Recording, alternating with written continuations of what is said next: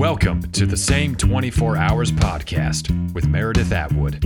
We all have the same 24 hours each day, and it's what we do with those hours that makes all the difference between our health, happiness, and success. Today's guest is Bridget Quinn, author of Broad Strokes and a generally incredible woman. Enjoy the show. Hi, everybody. I am here with the amazing Bridget Quinn, the author of the new fantastic book, Broad Strokes 15 Women Who Made Art and Made History in that order. Welcome, Bridget. Thank you. I'm super psyched to be here. So I had to snicker at the um, at the dedication to your book that said, you know, it listed some people, and then I guess Polly Ann Quinn. Is that your mom? Yeah. It says with love and admiration and apologies for the bad words. yeah. I yeah. I do apologize, but they were necessary. That's so funny. That's something I would totally say for my mom. and my mom has been I mean, she's so happy. My mom's 88, turning 89 next month. Wow. And, uh, lovely, open hearted, open minded person, but still shocked. right.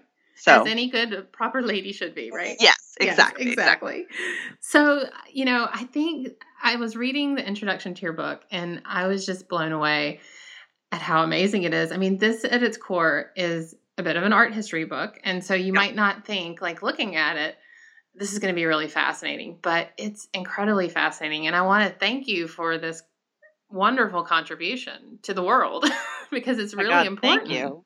Thank you. I mean, that's my my fear is that people hear the phrase art history and immediately turn the other way. But I promise it's not dry, stuffy, boring, no. uh, daunting. It had, it had, me in tears. Oh, that's awesome. But in a good way. And like the yeah. good, I'm crying, I'm crying happy tears when my children say, Why are you crying? Oh, it's because I am so happy. But it's that kind of happy. It's very cool. So let's talk a little bit about how this book came about and how you came about and how the love for art was born. Um, 1987, you were in, it was like your first college year. Yep. And that, and it was a professor, right? Like your catalyst. Yeah. I mean, well, the catalyst in some ways was uh, an art history textbook that had uh, supposedly began with the dawn of time in human history and ended in the early 80s. And it had 16 women in the entire book which was something like 800 pages. And I went to this professor, my only female professor. Now, 16 and, female artists, right? Yes. There was plenty of naked oh, women. that's the thing. And, she, and I said to her, Do you know there are only 16 women in all of Janson, which is the uh, Janson is the author of this uh, standard standard art history textbook, and she laughed and said, "Oh, you have the brand new edition. When I was your age, there was no women in it with their clothes on, meaning they were only the objects of art, the subjects of art, not the makers of art. Right. So I had an edition that was kind of a response to all the harping feminists saying there are no women in Janson. So they found 16 women. The first one appears on page 600. Uh, oh, wow. to to grace us with and it just it just lit a fire under me to say can that be well first of all i realize now there was also some fear it lit a fire to find out okay there has to be more and also a little bit of a fear is it possible that women cannot be great artists? Right. You were and, kind of scared to ask the question. Yeah and and it wasn't until i was in graduate school that that question was answered for me by becoming obsessed by an 18th century woman painter who had been lost to history realizing what a master she was and realizing not only can women be great artists but i want to be an artist and that's what this was all about and in my case a writer um, but this sort of passionate pursuit was a very, uh, well, I don't want to say selfish, but it was, you know, plumbing my own fears and psyche and desires and hopes. Did you find that by having that that professor did, was she did she give you some sort of I always talk about when I started my journey into fitness and the spinning instructor Jerry Halfin, he gave yeah. me this strange permission. Yeah, Coach Monster, um, who gave me this like strange permission to kind of pursue this, you know, this triathlon thing, even though it was very foreign and scary to me. Did you find that she was kind of like that permission giver to you, or was it just um, she was like a source of information? I think she was a source of information. Okay. In fact, she was well known for being um, a scholar of minimalism, which is very, very male. She wasn't particularly a feminist art historian. In fact, she wasn't. She was just a woman art historian, so a little bit awake. Mm-hmm. And it's just because she brought Lee Krasner in front of me and yes, said, I, w- I love can, this story. You can do your research paper on her. That was the catalyst. Um, but I would say it was the artists themselves who really gave me permission. So it was their me, lives and work. Tell me about Lee Krasner because that was like such a important part of the introduction to your book. Yeah, and that was really powerful. So I think the, the the the biggest thing she did was to show Lee Krasner's work alongside that of Jackson Pollock, who uh, is considered, you know, the probably the first real American master of a new modernist art form, which is abstract expressionism and you know he's very famous for these big drip paintings mm-hmm. and so in a survey of, of modernist art of course you'd expect to see him but she also put up this other abstract artwork and said and this is by lee krasner lee is a male or female name and so i wasn't prepared when she said who was his wife and right. kind of the top of my wife. head exploded like wait a second right um, and when and I asked her, could I research Lee Krasner for my paper for the class and she said yes you're going to have a hard time finding information. I had to find most of it through his biography and research on him but what i found out was that she had been an abstract painter before him. She had been his boss at the wpa she had been a very important student of hans hofmann who was the the guru of abstraction in uh, uh instruction in new york mid-century. I mean all of these things sort of woke me up to say, wait a second, why is he the only person you've ever heard of? And I and even in telling this story, I'm a little sorry that I really refer to her in relationship to him, but that's because he's such a towering figure. Right. Right. And that's sometimes her own the way people people know, you know, in order to get to a certain place of progress, you kind of have to step over the, yeah. the way to like recognize, okay, this is it was just really it was poignant the way you you wrote it in the book, um, where you, you said like there was one painting by Pollock and one by someone named Lee, and then you said this Lee was a woman and she was a painter and she was good, and I was right. like, ooh, I like it. Right. And then it was just you know who happens to be his wife. All those seeds were there in that first moment, and the other seed that was there was that she, my professor, read a quote from Jackson Pollock when he was 19, which is the age I was sitting in that chair. He was born in Wyoming and and went to high school in California. I was born and raised in Montana and went to high school in California. And I weirdly believed that that meant you couldn't do great things. Some little story, some mm-hmm. secret story I wasn't even fully conscious of that great artists don't come from places like that. Um, and he said in this questionnaire, what do you the question was what do you want to be someday? And he wrote i want to be an artist of some kind. Uh-huh. and she kind of snickered at the class snickers because that's kind of a naive and funny thing to say. But my, my soul answered that. I wanted to be an artist of some kind. And then suddenly here's work by a woman and it's fantastic. Right. And i feel, I feel like everything came from that moment. That's so cool. That's like the spark moment yeah. for you. Yeah it's like you in the spinning class. Right I love my son always says he wants to be an artist of some sort and a chemist or a fisherman. It's the same but it's thing. always an artist of some sort. He actually but he's an old soul. Yeah, but you could be a chemist artist. I mean, why not? That's that's the thing. That's another lie we tell ourselves, right. or that we've or that we've bought into, maybe. Or maybe you can be an artist of chemistry. Yeah, you can redesign Absolutely. that periodic table and make it awesome. Absolutely. so Montana, tell great artists yeah. apparently do come from Montana. They do. They oh, do. Oh, yeah. So what was growing up like? Did you have like the beautiful skies and live on this million yeah. acres with animals? I did. Um, I mean, it's funny. I have an unpublished memoir, um, a chapter of which was in Best American Sports Writing 2013. The memoir is called Home Team, and you can find chapters of it online in Narrative Magazine which is free if anyone wants to read them. But People it's love story. free things. Yeah, so it's totally free. Sign up, fantastic magazine. It's kind of like a free New Yorker. All the people that you read the New Yorker are there for free. Not me. I'm not in the New Yorker. You get other people too. um, but anyway, uh, I. So what's the name of it again? Sorry. Uh, oh, the name of the magazine is yeah. Narrative Magazine. Narrative Magazine. Okay. And it's totally free. It will say something like subscribe, and subscribe just means sign up. Okay, cool. There's no, there's no, so it's narrative.com is how you, Okay. how you get to it. Uh, It's fantastic. I'm telling you, like Tobias Wolff, Joyce Carol Oates, T.C. Boyle, all the, all the biggies. Very cool. Um, so I had a, a chapter in that. I was super excited. It was um, selected for the best American sports writing, and it was really about. So I'm one of nine children. Um, wow. I know, and Where do you fit in the mix? I'm the eighth of nine. Okay. And the story was sort of about was really about sports. It was about it's it's about me being the eighth of nine kids. My mother was a basketball player in the 40s in Montana. My two older sisters came of age before Title IX. I came of age after Title IX okay. and how that changed the course of my life.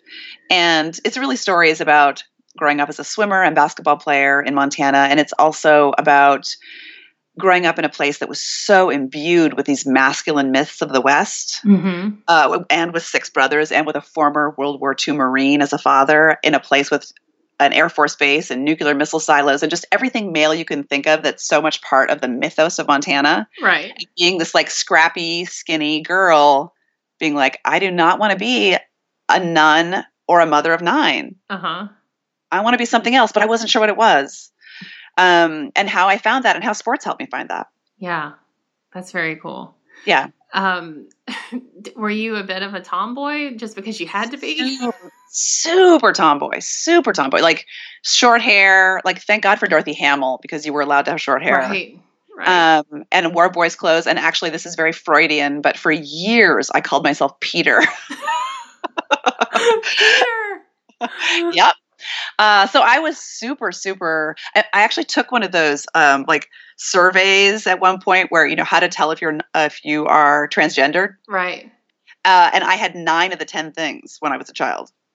But I'm I'm straight. Like I'm yeah. It just You're- I you're think not- it was just it was just um, the way I wanted to be in the world. Well, and it's also when you grow up a certain way and, and your role models, right? I mean, that's Yeah. who there was to look up to. I mean, I, yeah, I think it was a way of saying I don't want that. I want this.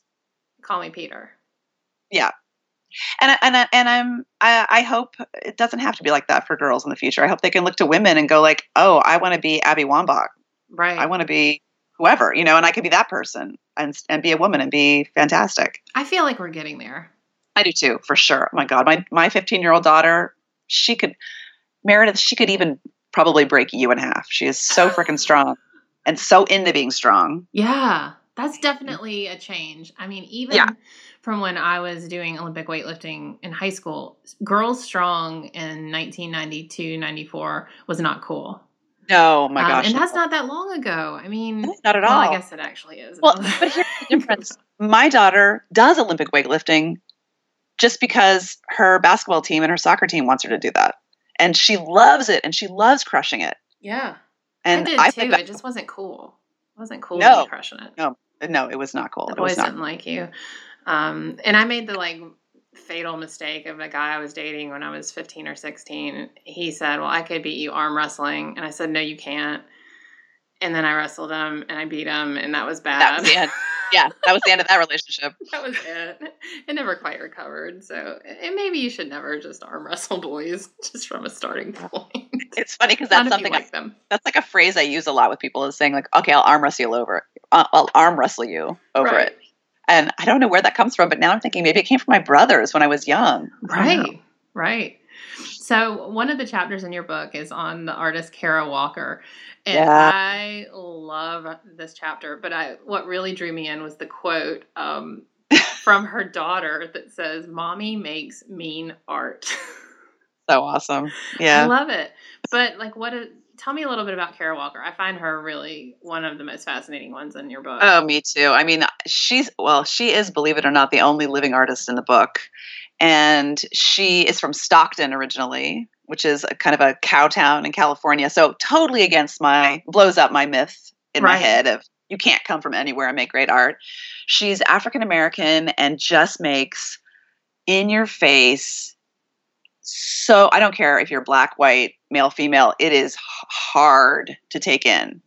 Um, so it's I, can't really say it's it is political, I guess, in in some ways, but in some ways it's not political. In some ways, it's just like a historical mirror in your face right. of Uh, for example, her work, um, A Subtlety, which was this giant sphinx made out of sugar at the Domino Sugar Factory in Brooklyn two, two summers ago, uh, that is a big white sphinx with a mammy's face, and the labia of the sphinx is like, you know, 200 feet high in Right. the back. So it's sexualizing just the way the kind of workers, I mean, s- sugar is a major part of the slave trade Mhm. it is um, totally imbued with this sense of the timelessness of art history. It's a big sculpture of a sphinx, goes back to Egypt, and it has this super disturbing stereotype caricature of being black in the mammy's face, and at the same time, it's and it's white. So white and it's glittering and so strangely beautiful Mhm. and moving. So you have all these contradictory things happening in your head at once that you feel like you're going to explode. like I can't hold all these contradictions, and that's kind of how race in America is, and kind of how our, our history is. Right. And and just the the perfect metaphor of, you know, here was all this raw sugar, this dark sugar that the slave trade brought into Brooklyn, and it was refined and whitened and like purified into Right. white sugar by this factory. I mean, it's, she's just freaking amazing. She won a MacArthur Junior Grant, Genius Grant when she was in her early 20s. She's amazing. And she's the only living one you said left In my book. Oh, Yeah. how old is she? Um, you know what? I am not sure. She's probably around 50 because um, I have a friend who grew up with her, believe it or not. 1969, she was born. Oh, So very cool. Very cool. Yeah. So, who out of the? I, know it's hard to say. People always ask me questions like this. Um, Yeah. But who is your favorite artist out of your book? I know what's coming. Uh, my favorite artist is one of the most obscure. And when I say favorite, I don't mean I. I mean, I want to just say that I'm not talking about qualitative analysis of art, which I think is somewhat suspect anyway. Um, And when you say qualitative, and you mean just saying that I'm not this is saying better the because best. of X. Right. I'm not Okay. saying this artist is the best in the Right. book. This artist is the artist who's had the most influence on my life, the person I'm still obsessed with, the person I'm probably going to write my next book about, and that I was the most excited to write the chapter about. Um, is Adelaide Labille-Guiard, who was a French artist uh, during, well, before and during and after the French Revolution. Um, she was just a, absolutely amazing woman who fought for women's rights, the rights of women artists in France, stood up, you know, to the scariest people imaginable in the French hierarchy in art to support her female students and to try to get them um, the right to be professional artists and to exhibit at the Royal Salon. And I just love her. And she has um, a monumental self portrait with two of her students at the Metropolitan Museum of Art that I visited almost every day for five years and that changed the course of my life. That interaction with that one artwork. Well, you say somewhere in your book that these these women artists were like lifelines to you during your life, Completely. and it it's so fascinating, like how someone you know who's not even alive or or whatever can just be a lifeline to you. It, was it more looking back on sort of I can be anything I want to be because these women have paved the way because they've proven it, or is it just about like pure grit and perseverance and their example? Like, what is it that made them a lifeline for you? Uh, well, I think it's the both of those things, and also, for example, in the case of Adelaide Labille-Guiard, to I was in the best art history program in the country. If I had finished my PhD, I would have gotten a job either as a full professor somewhere or you know at a major museum. The head of the Metropolitan Museum of Art at that time was a graduate of the Institute of Fine Arts, where I was going to school. And but I knew at some point I actually want to be a writer, not an art historian. Mm-hmm. Uh, and I'll say I've made my living most of my adult life teaching art history or being involved with art history, but I've been writing that whole time too. So I've done both. But to give the art history PhD is very long. It would have been probably another seven to nine years of re- of study before I would have gotten it. And instead, I spent those years writing and cultivating that craft. And it was interacting with Labille-Guiard's painting and and saying, you know, if she could go through the French Revolution with the fear of being executed Right. and stick stick to her art, maybe I could just not be a scaredy cat and write something down. right. and you know, I mean, you know, I don't want to get too much into things that are. I don't think you're super private. I think we all know this that yes, you quit your that you quit your job, right? Yeah. Um, and I quit my PhD program, and you do that without a net. You do that not knowing what's going to happen, and it's super scary. It's easy to look back and go, "Oh, it all worked out. I'm psyched. Like it was great." But there were a lot of years where I went, "That was maybe a mistake." Yeah, and I, won- I Um, wonder about that too. I mean, I my I talked to my mom the other day, and she's like, "You and your dad, you just will go forward, and you you just have courage. You have lots of courage." Yeah. And she used that word, and I thought, no, you know, just like you said, I'm not like about to be executed during the French Revolution. I'm just trying to pick courage. myself up and move forward. Um, no, it's still hard. It's still hard. And it's really hard when you have a family. And that was the other thing was, you know, and when I got how how these women rose up to meet me at times when I needed them. You know, when I found out I was pregnant with my first child, it was an unplanned pregnancy. I'd been married for 7 years. We had never talked about having kids. Like it just had not come up. I somehow didn't realize that could happen. now how old? How were you? Did you get married young? yeah, 23. Okay. And so I was 30, found out I was pregnant, was want to say now, I was super psyched.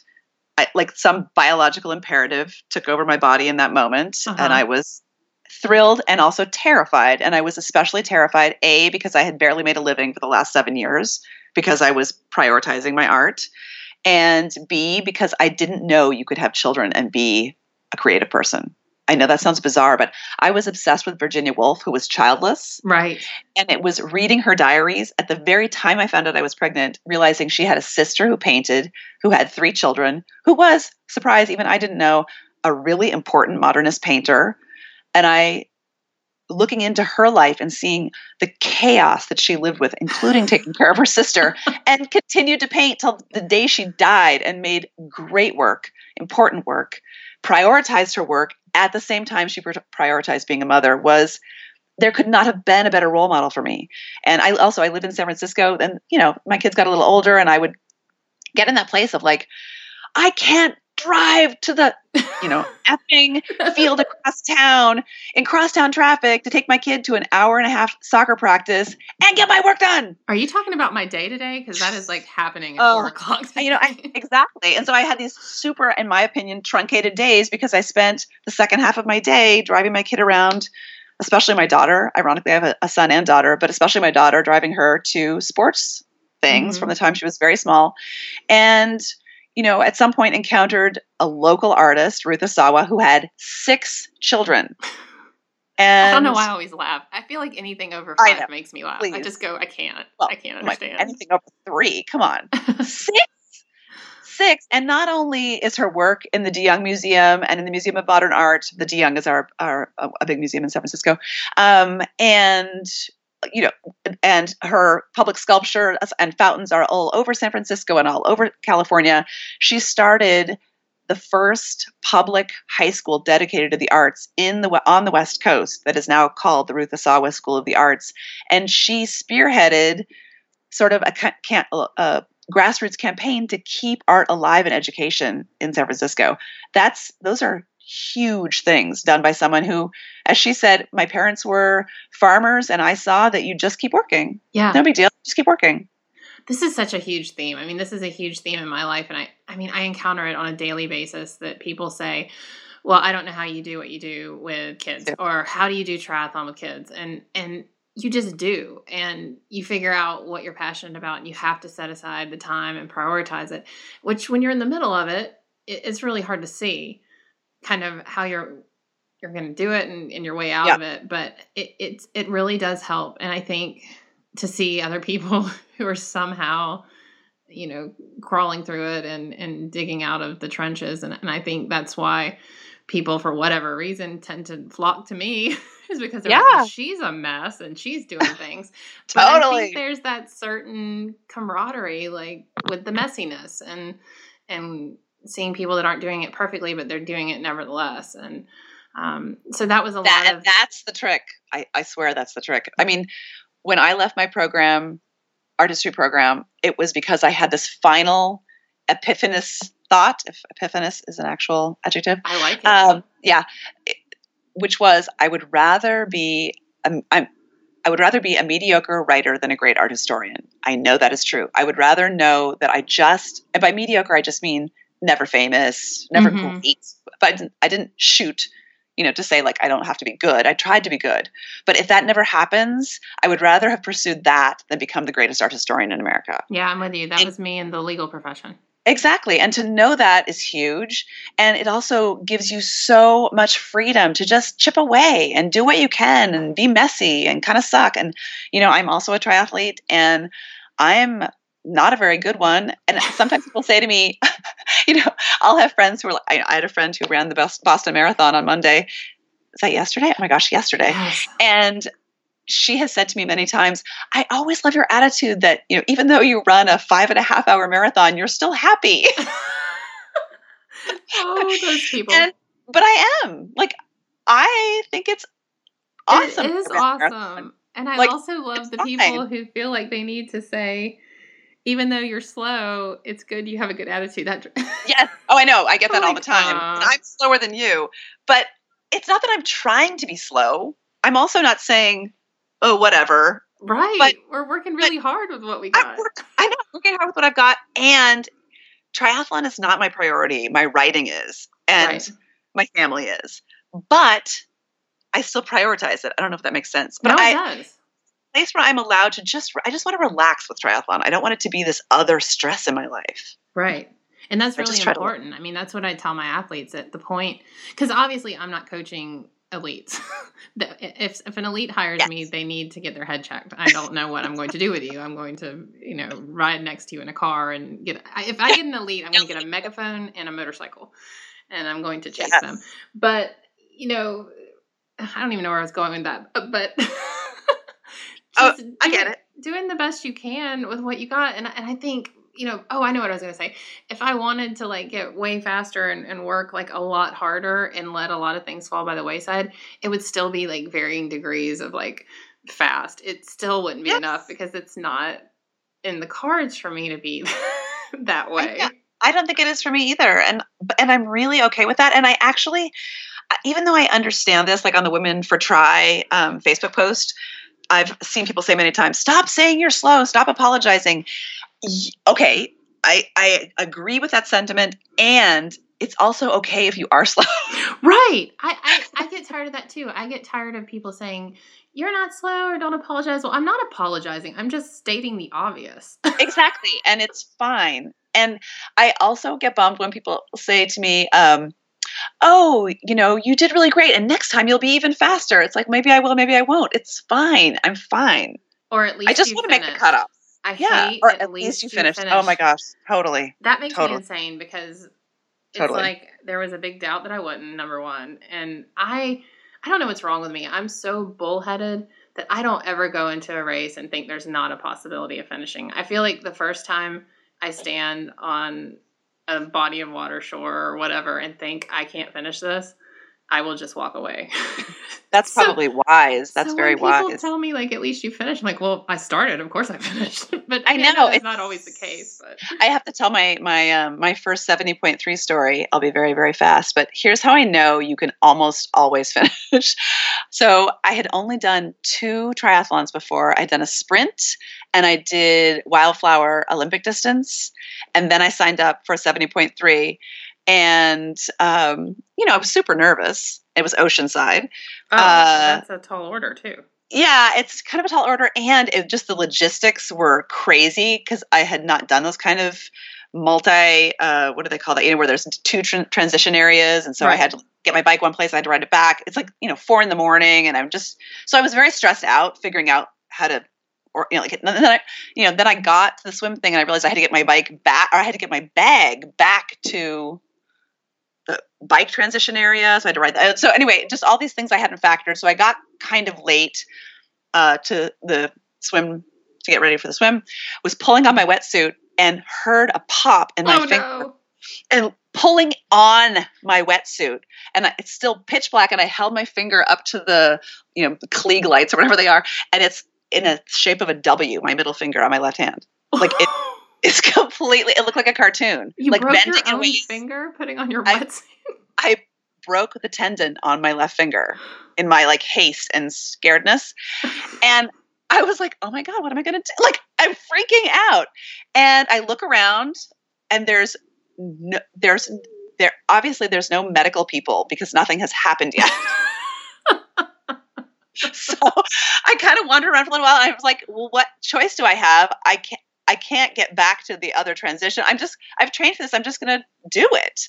So I did it. I mean, my transitions were literally like 10 minutes long because I had to have help doing everything because I couldn't use my left hand at all. Oh my gosh. And if I hadn't been riding a tri bike, I couldn't have done it because I couldn't use my left hand to do anything. I had to just rest. Um, but I finished. It was super fun. I was psyched. And that, and I, so like you can, you know, have your tendon pop off your left finger and be okay. And swimming was insane. I mean, it was like, Ow. but it didn't hurt. That was the, that because was you were running off of pure like broke finger adrenaline at that point. Probably. probably. Oh so, um, yeah, I don't know what my point of that is. Just that, you know, you can still do it. Just give up the, like, if you have goals for speed or whatever, it might still be worth it to do it because I was so happy. Yeah. Well, I and felt- you know what? I think a lot of times when you have those last minute just messes and hail marys and things that just get in the way of your plans, they require you to focus on something else, and then you end up turning your mental game around because you're not focused on the thing that you're originally afraid of. Yes. And so, like the whole time, you're probably like, "Ah, my finger, ah, my finger," you know. And so you weren't thinking, "Oh, my legs," and how I can't breathe. Oh, yeah, completely. And by the run, I was just like, oh my God, I am killing it. I'm amazing. And I just have to say also, this is how bad it was. On the bike, a woman passed me who had 67 on her calf. And I thought, oh, wow, I'm being passed by 67 year old women. And then I realized she had only had one leg. oh, I know those. Right? They pass Yeah. frequently Like, too. so fast. And I was passed, eh, you know, right near the end of the run by an 80 or 7, no, he was 80, 80 year old man who was race walking. Yes. I, I think he's been in all line. my races. He's been in all my races too. So, you know, whatever, it's good. They're amazing. I hope I am as strong as them when I'm 67 and 80. That would be so cool. I feel like I have nowhere to go but up. It's just got to happen. Yeah, I, I think it will. That's so funny. Um, yeah, I'm always passed by the the older folks, and then my favorite. I was telling my friend yesterday is when people go blowing by me on the bike or on the run, and they're like, "Swim bike mom, you're such an inspiration," and then they're like gone. I'm like, really? Because and Yeah. and I love to hear it. I mean, obviously, any it's a compliment, but I'm always like, "There's good grief." I'm glad I could inspire you to be faster. Yeah. I just oh, sit in totally. the back of the pack, but it's so funny. Um, so the the title of this podcast is the same 24 hours, and what that means is we all have the same 24 hours in our day, and it's just how we use those 24 hours that kind of sets us up for our our Yeah. destiny and our failures and our successes. And with that in mind, I was flipping through the book and I looked at chapter 15, and Anne, um, there's a quote from Anne Dillard that says, "How we spend our days is, of course." How we spend our lives. And I thought that was just so poignant because it really is. It's the it's the small habits and day by day that makes everything. It, it adds up. And I think so It's many everything. times we forget that. It's Have everything. you seen that in your life as well? Oh, entirely. I mean, the the most essential um, ingredient to success, I think, as an athlete, an artist, probably as a human being, is just chipping away, like just Mhm. chipping away and chipping away and chipping away, and not allowing yourself to feel overwhelmed by any one thing.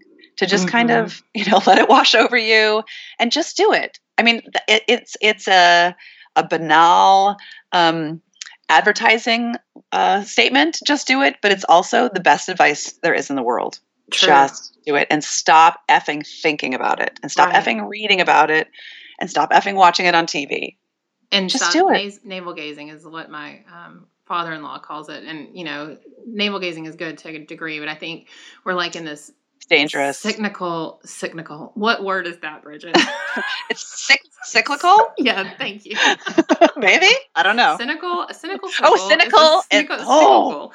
Um, cynical this, circle. We're in this cyclical navel gazing where we like gaze at our navel, we look up, we look back down at our navel, where we just need to get up and move. I mean, you know, I'm like all about Tony Robbins these days because he was he's all about action and I get so tired. I just feel like when I was dealing with all the the mental issues and the addiction issues, I was just in my head all the time. I was just like, man, you know, complaining Yeah. in my head and stuck in my head. And so to do to just do it and to take action is just my theme right now. And then when you say not to let any one thing impact you, to let it just wash over you, that's so major. It's like it's the don't sweat the small stuff. I mean, for lack of a Yeah. better term, and then just do it. So Just so what do is it. what is some of the small stuff that like makes you sweat? like what Oh, are your I mean- pet peeves? being told to relax? That will send me into uh, outer space for sure. Yeah. Even though that's what you're trying to do, you're trying to let it wash over you. I am, but I'm. I mean, I'm. I don't want to say high strung, but I'm tightly wound. Mm-hmm. and that's partly why endurance sports appeal to me they help me unwind um, i you know especially as mothers i think one of the things that can really set me off is the expectations expectation that we do everything Mm-hmm. uh, whether it's for school for our kids for our homes and i can get you know wrapped around the crank with that stuff. And to just be able to say if i don't go to this meeting it doesn't mean i'm a bad parent it doesn't mean i'm a bad mother it doesn't mean i don't love my children it doesn't mean i'm not a team player it just means i'm not going to the meeting. Right. it's all it means. I That's said something on one podcast where I said it was about prioritizing, and I said, you know what, you don't have to go to PTA. no. And then someone in a group posted, I disagree with what she said about not going to PTA. PTA is very important. And there's this like diatribe about it, which I thought was hilarious because I serve on the school board. right exactly I'm like, I didn't mention I served on the school board. I just didn't go to PTA. You know, it's so funny what people's perceptions of what we're doing. And that's the thing you cannot alter that perception No. So, I mean, I taught at my kids' school in the high school part of the school for years. And parents in the grade school didn't in my kids' classes didn't necessarily know that I was a teacher at the high school.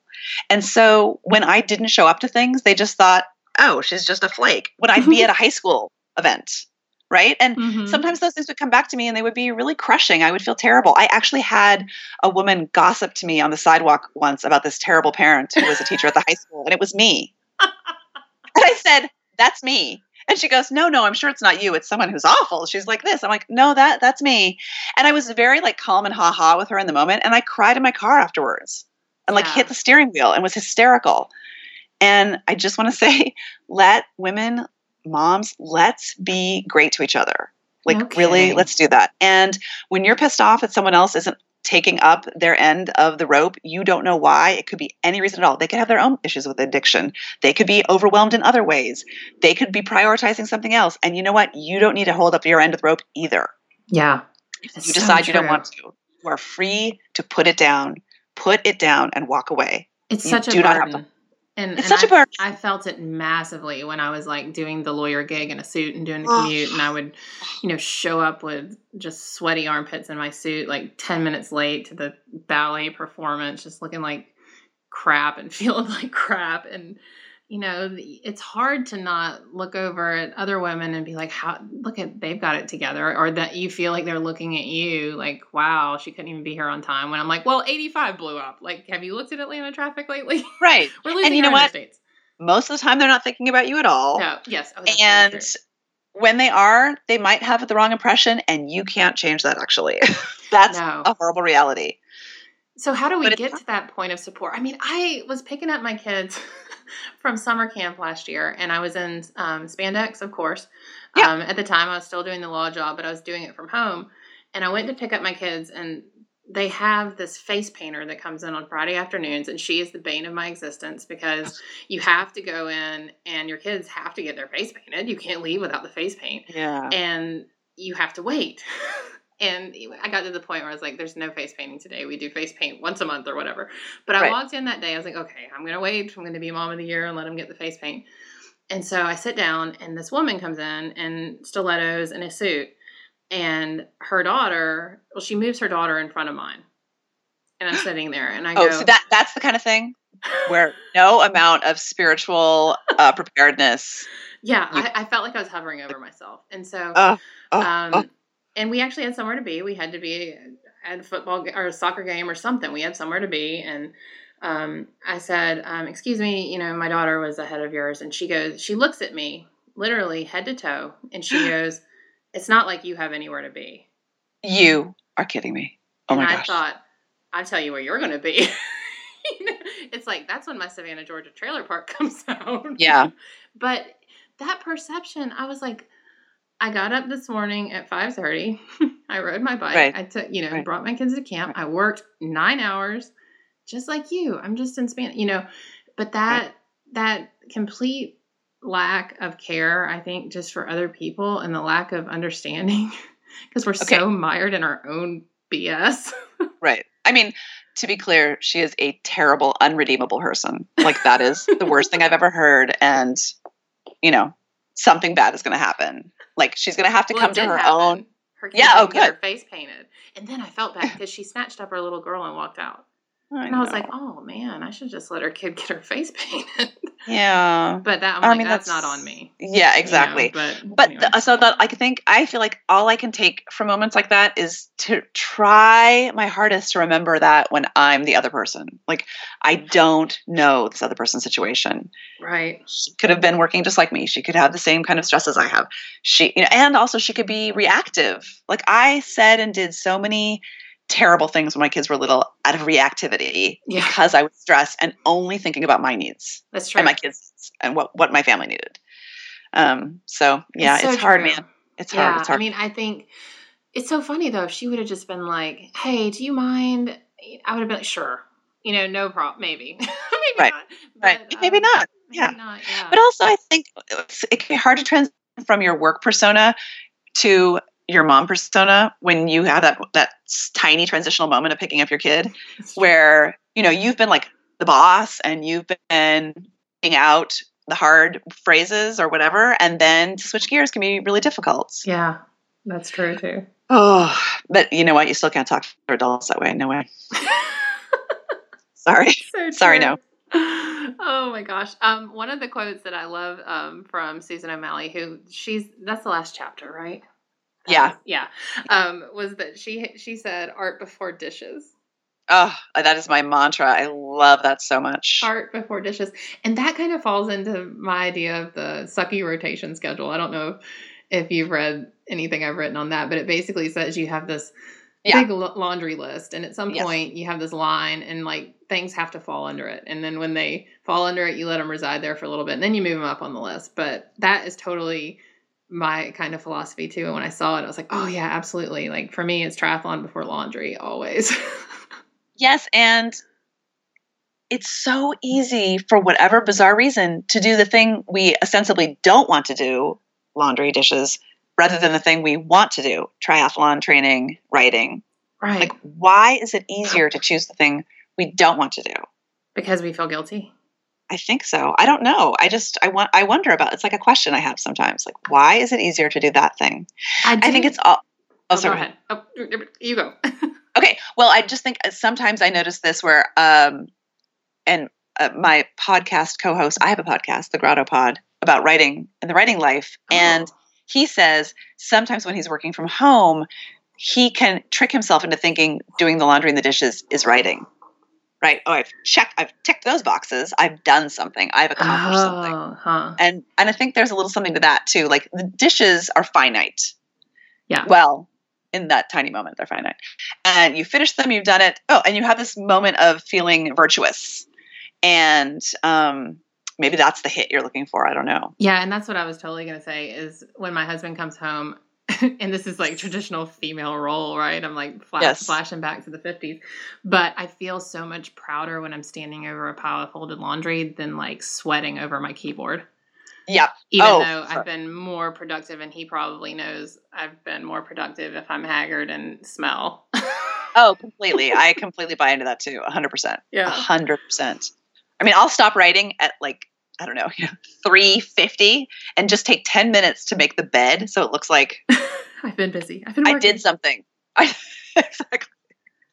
Yeah. God knows I wouldn't live in this filth all day while I work. Right. I totally But- would. Um, I'm better than I used to be for sure That's in terms of just letting it go. Well, this is fun, Bridget. I love you. You're a hoot. Uh, Same, man. I have been such your fan for so many years, and I'm psyched you're doing a podcast. Love hearing your voice every week. It's great. Well, thank you so much. So, you guys, you have to check out this book. It is more than an art history book, it's fabulous. It is women who are lifelines. You can find your lifeline in this book and your story in one of these 15 female artists, and also in Bridget's story, which is intertwined in the book. It's really fantastic. It's called Broad Strokes. I'll put it up in the show notes. Um, where can they buy it, Bridget? Well, you can buy it at any local bookseller or on Amazon, of course. Um, I think those are the two most convenient ways. Very cool. And what are you on uh, social media? Where can people follow you? okay, this is going to sound complicated, but it's not. My Twitter handle is at B Quinterest, like Pinterest. Ah. But B, Bridget, Quinn, Q U I N N, Terest. Um, so at bquinterest is my Twitter handle and Instagram. And you can find me on my website, bridgetquinnauthor.com. Very cool. Well, thanks so much for joining us. And I am looking forward to seeing what you do with your next book about the French artist who I cannot pronounce. Adelaide Labille-Guiard. Yes, very nice. Very nice. Yes. well, awesome. probably not good French, but that's what I that's how I say it. It's better than my French. I can't do French words at all. Well, I don't know. We'll have to ask a French person, of which neither of us are. well, thanks so much, Bridget. It was fun.